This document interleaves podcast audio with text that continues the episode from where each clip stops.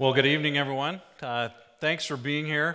Uh, my name is Brian, and uh, Mitch, way to go. Thank you. Small gifts are God's great gifts, and uh, we are all appreciative that you have clean underwear. Yeah, that's all. that, is, uh, that is a great gift for all of us. Yes. Um, hey, I want to just share a few things uh, a little bit. We're going to talk about prayer in just a minute, but I want to share the story of, of one of the reasons why we're here tonight. Okay? Uh, God uses lots of things, and God has used lots of, of things to bring you here tonight. But um, this story goes back a few years. About five years ago, there was um, a stirring in the heart of a, a few people here in Waverly. Um, they were passionate about wanting to reach their neighbors for Jesus, and they didn't know what to do with that.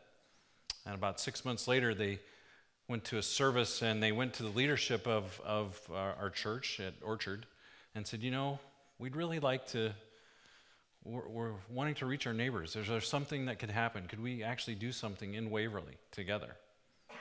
And so for the next uh, 18 months or so, they met together and started praying. They just were simply praying about what would God have us do, and, and we're praying about the possibility of something happening here in Waverly.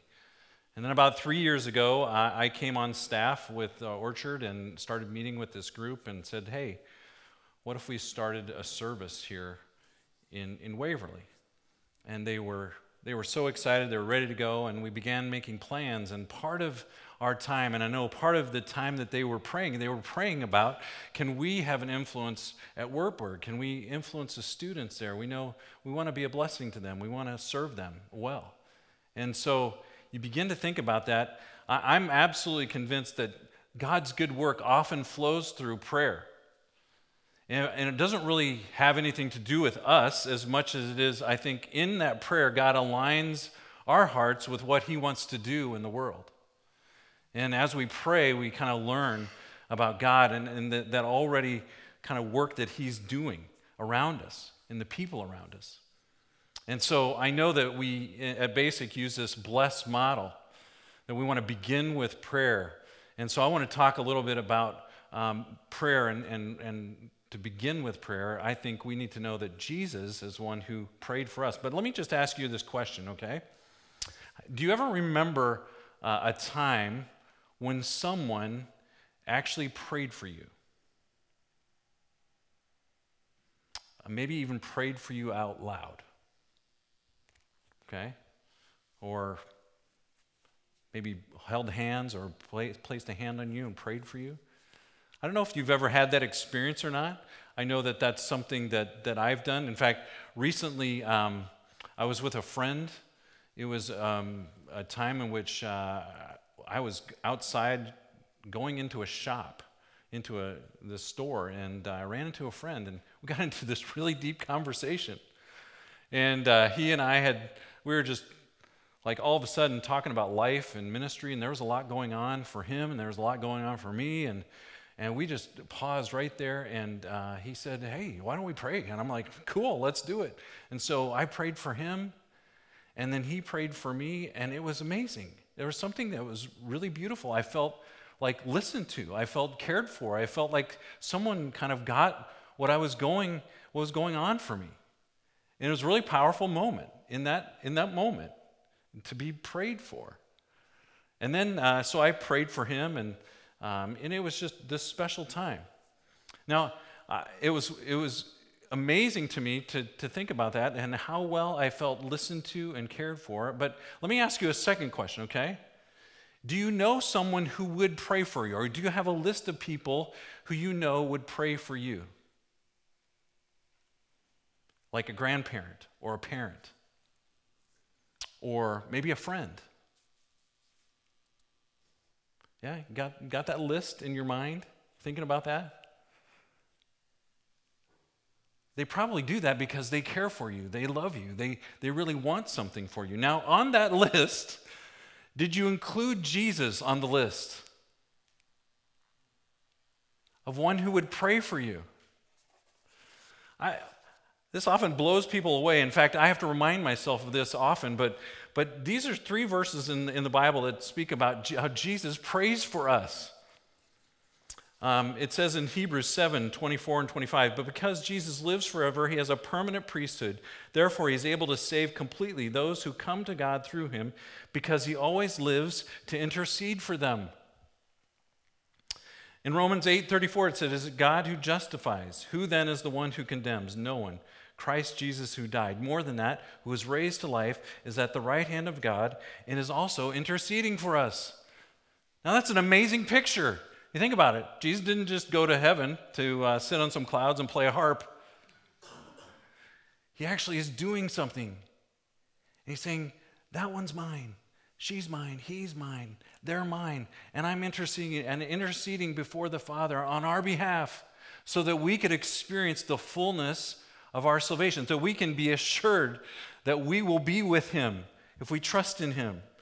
In fact, in, in 1 John 2, verse 1, he says, My dear, dear children, I write this to you so you will not sin, but if anybody does sin, we have an advocate with the Father, Jesus Christ, the righteous one.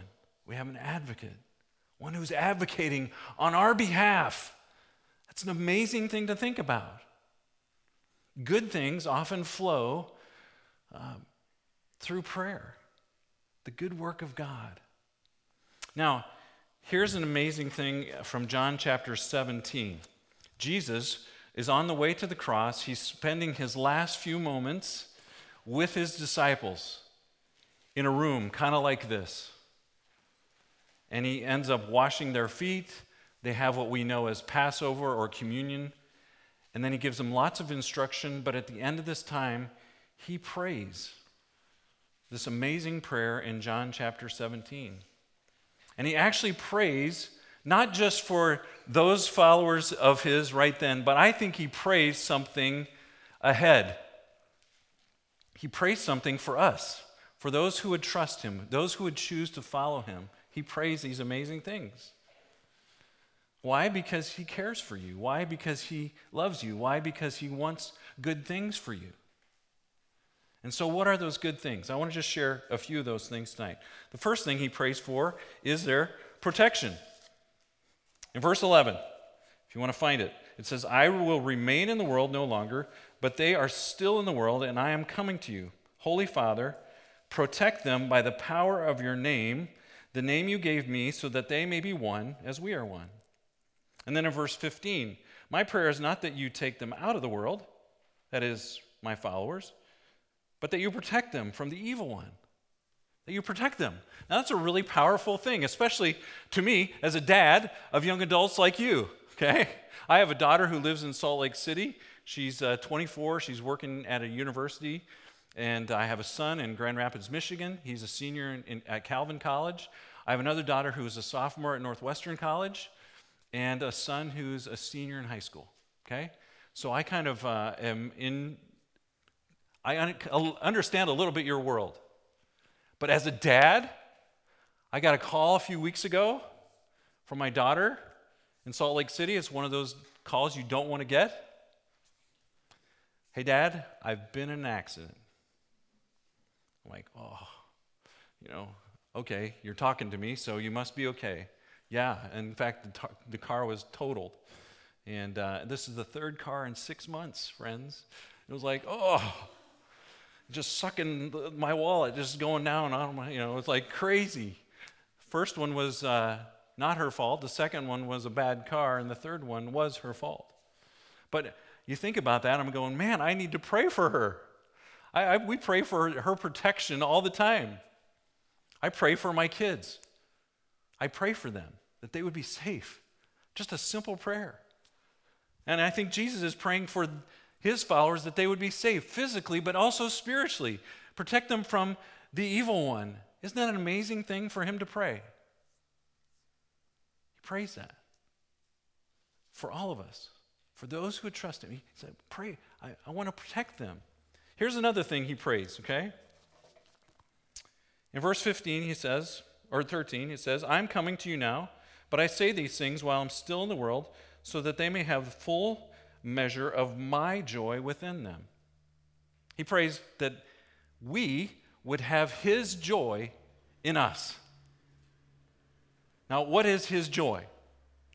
Okay, it's not not about circumstances, because you recognize he's about to go to the cross.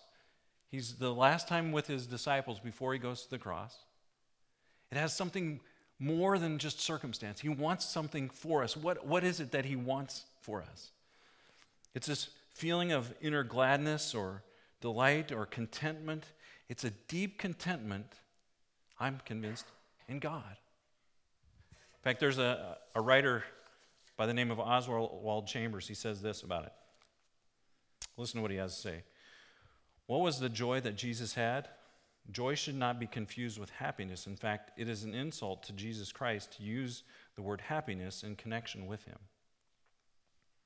The joy of Jesus was his absolute self surrender and self sacrifice to the Father, the joy of doing that which the Father sent him to do. Who, for the joy set before him, went to the cross. That's what Hebrews 12 says. We are to fix our eyes on Jesus, who, for the joy before him, went to the cross. His joy was his desire to, to give you life, to die on your behalf. His joy was to serve you, to love you, to self surrender, self sacrifice. And he wants us to know that kind of joy, that we would live that kind of life. That's an amazing thing to pray. Then he goes on to say this. He prays not only for our joy, his joy in us, he prays for us to have a purpose. Prays for us to have a purpose. In verse uh, 17, we read, it says, Sanctify them by the truth. Your word is truth. As you sent me into the world, I have sent them into the world. So sanctify them. Sanctify them literally means set them apart for God's good purpose. Set, set them apart. In fact, he says, set them apart, and then I'm going to send them back into the world to be used for my good pleasure, for God's good purposes. He, he prayed for you to have purpose and meaning. Now, in my, my life and my journey, that was, that was hugely important, especially when I was your age. I wanted my life to count for something. And I can remember having this angst about what am I going to do in my life? What am I going to, what am I going to go pursue? And I, I wanted this sense of purpose and meaning. And I remember sitting in a, in a group kind of like this, listening to a talk by Tony Campolo. I don't know if that, that's a guy that you've ever heard of. Some of the maybe people in the back have ever heard of him. He's a professor out at Eastern, Eastern College in Pen, uh, Pennsylvania. And he talks to young adults.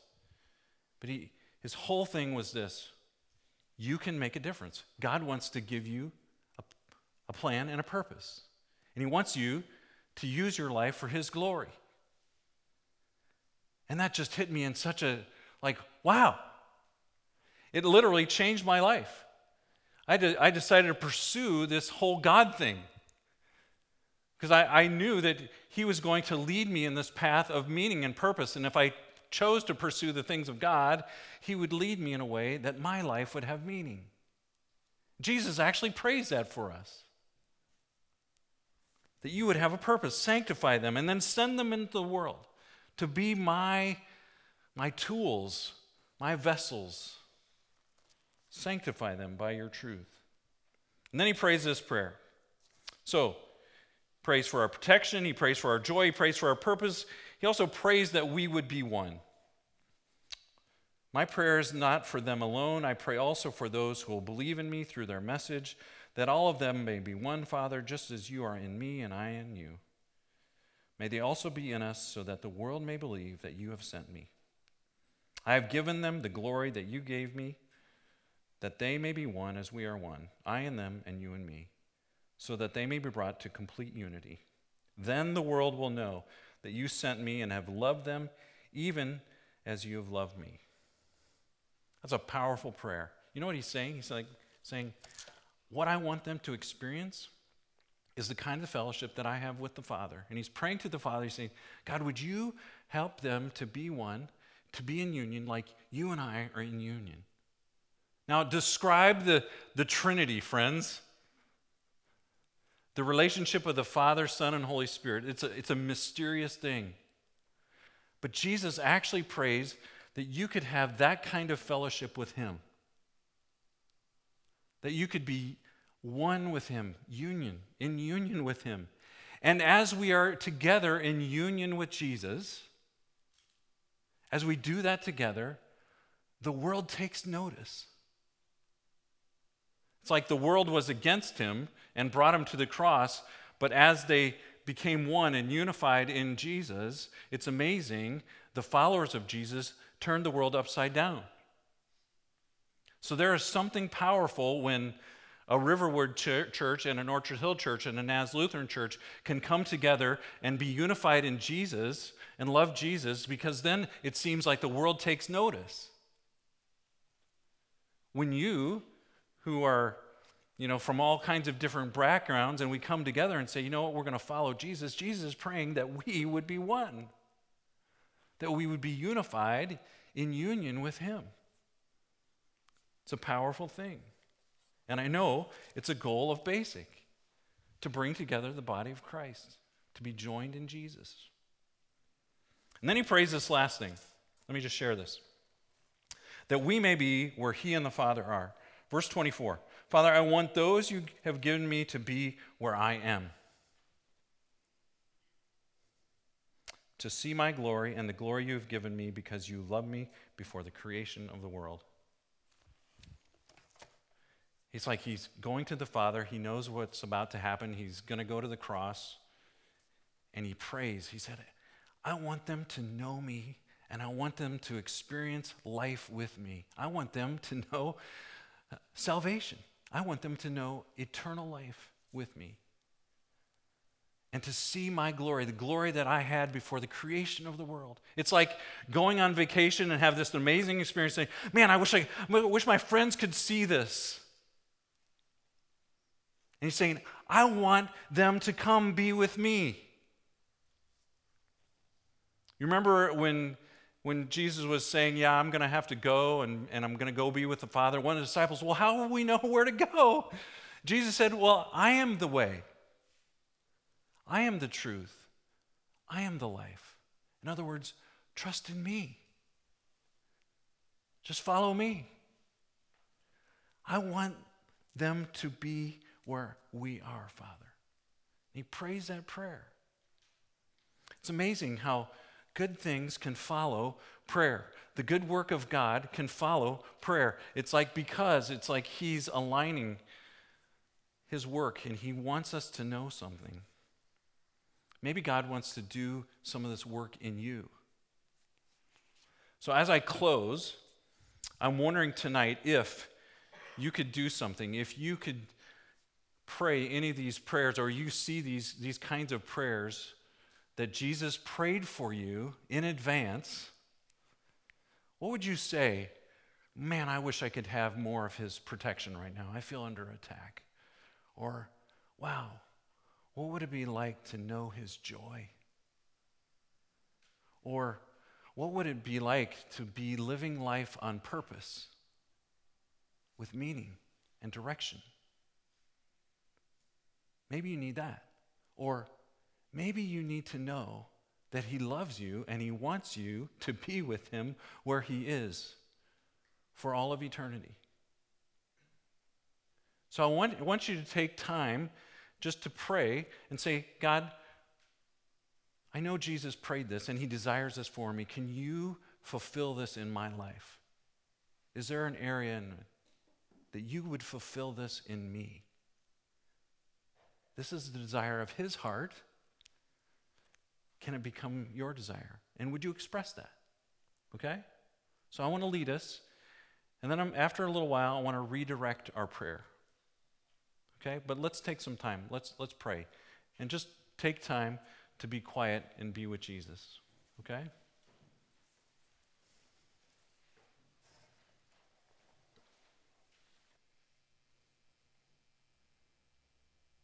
Lord, these are all good uh, gifts that you desire for us, that you really long for us to have, to know, to know your protection, to know your joy, to know your purpose, to know, uh, to know what it means to be in relationship with you. Lord, as we pray these simple prayers, we pray that you would fulfill those things in us. And I, just pray for this uh, group of students. But I also pray right now, God, that we would shift our attention just a little bit away from ourselves and think about um, someone in our own lives that we could maybe pray one of these prayers for them. Lord, as we think about this BLESS model, this idea that, we, that uh, good things happen uh, as we begin with prayer, maybe we, it would be good for us to talk to you about our friends and our neighbors before we talk to them about you. And so help us, Lord, um, to understand more what they need. And, and God, we just lift them up to you now.